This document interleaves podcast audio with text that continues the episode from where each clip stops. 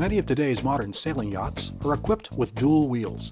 This provides much better control and visibility, allowing the helmsman to steer from either the leeward or windward positions.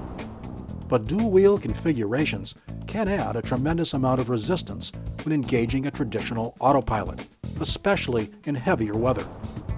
At the Annapolis Sailboat Show, Edson Marine President Will Keene demonstrates a revolutionary approach for making dual wheel systems much more autopilot friendly. What Edson's done is we've incorporated a wheel clutch into a steering system. And for the first time, we've been able to do it in a way that does not eliminate the wheel brake. The wheel clutch is important because it takes the flywheel effect of the wheel out of the steering system. So when your autopilot is operating, it's not trying to backdrive through what is typically a large diameter and somewhat sometimes quite heavy wheel.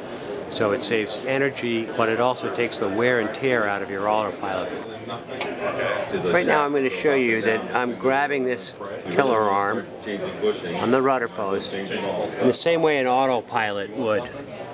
And I'm trying to move the rudder back and forth with the steering wheel connected. I'm putting about 20 to 30 pounds into this arm to move what isn't even a rudder in the water back and forth. It's simply a steering system with a wheel on it. And there's an awful lot of load. What that load is coming from is the weight and the inertia and the flywheel effect of the steering wheel on the steering system. So now I'm going to disconnect the wheel from the steering system and show you what the load is and what we're taking away from the load of the, of the autopilot that it's encountering because of the flywheel effect of the steering wheel. Now we're going to disengage the steering wheel from the steering system.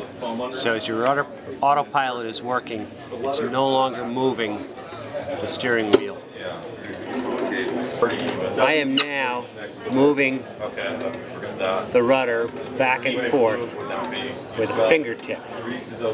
So we've gone from a load of 20 to 30 pounds to a fingertip load. The, the effect on the autopilot is dramatic. I am now moving the rudder post with my finger, which is virtually no load at all.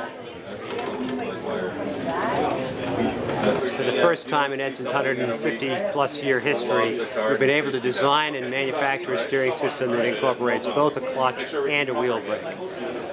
Engaging the wheel brake, just turning the brake knob three turns in a clockwise direction and you'll engage the wheel brake into the system. The brake is now engaged. So this summer we dedicated ourselves to making this happen because most people want a wheel brake and most people would love to be able to easily clutch their steering wheel out when they're under autopilot. Because the advantages are just tremendous of clutching a wheel out when, when you're under autopilot or in a twin wheel installation.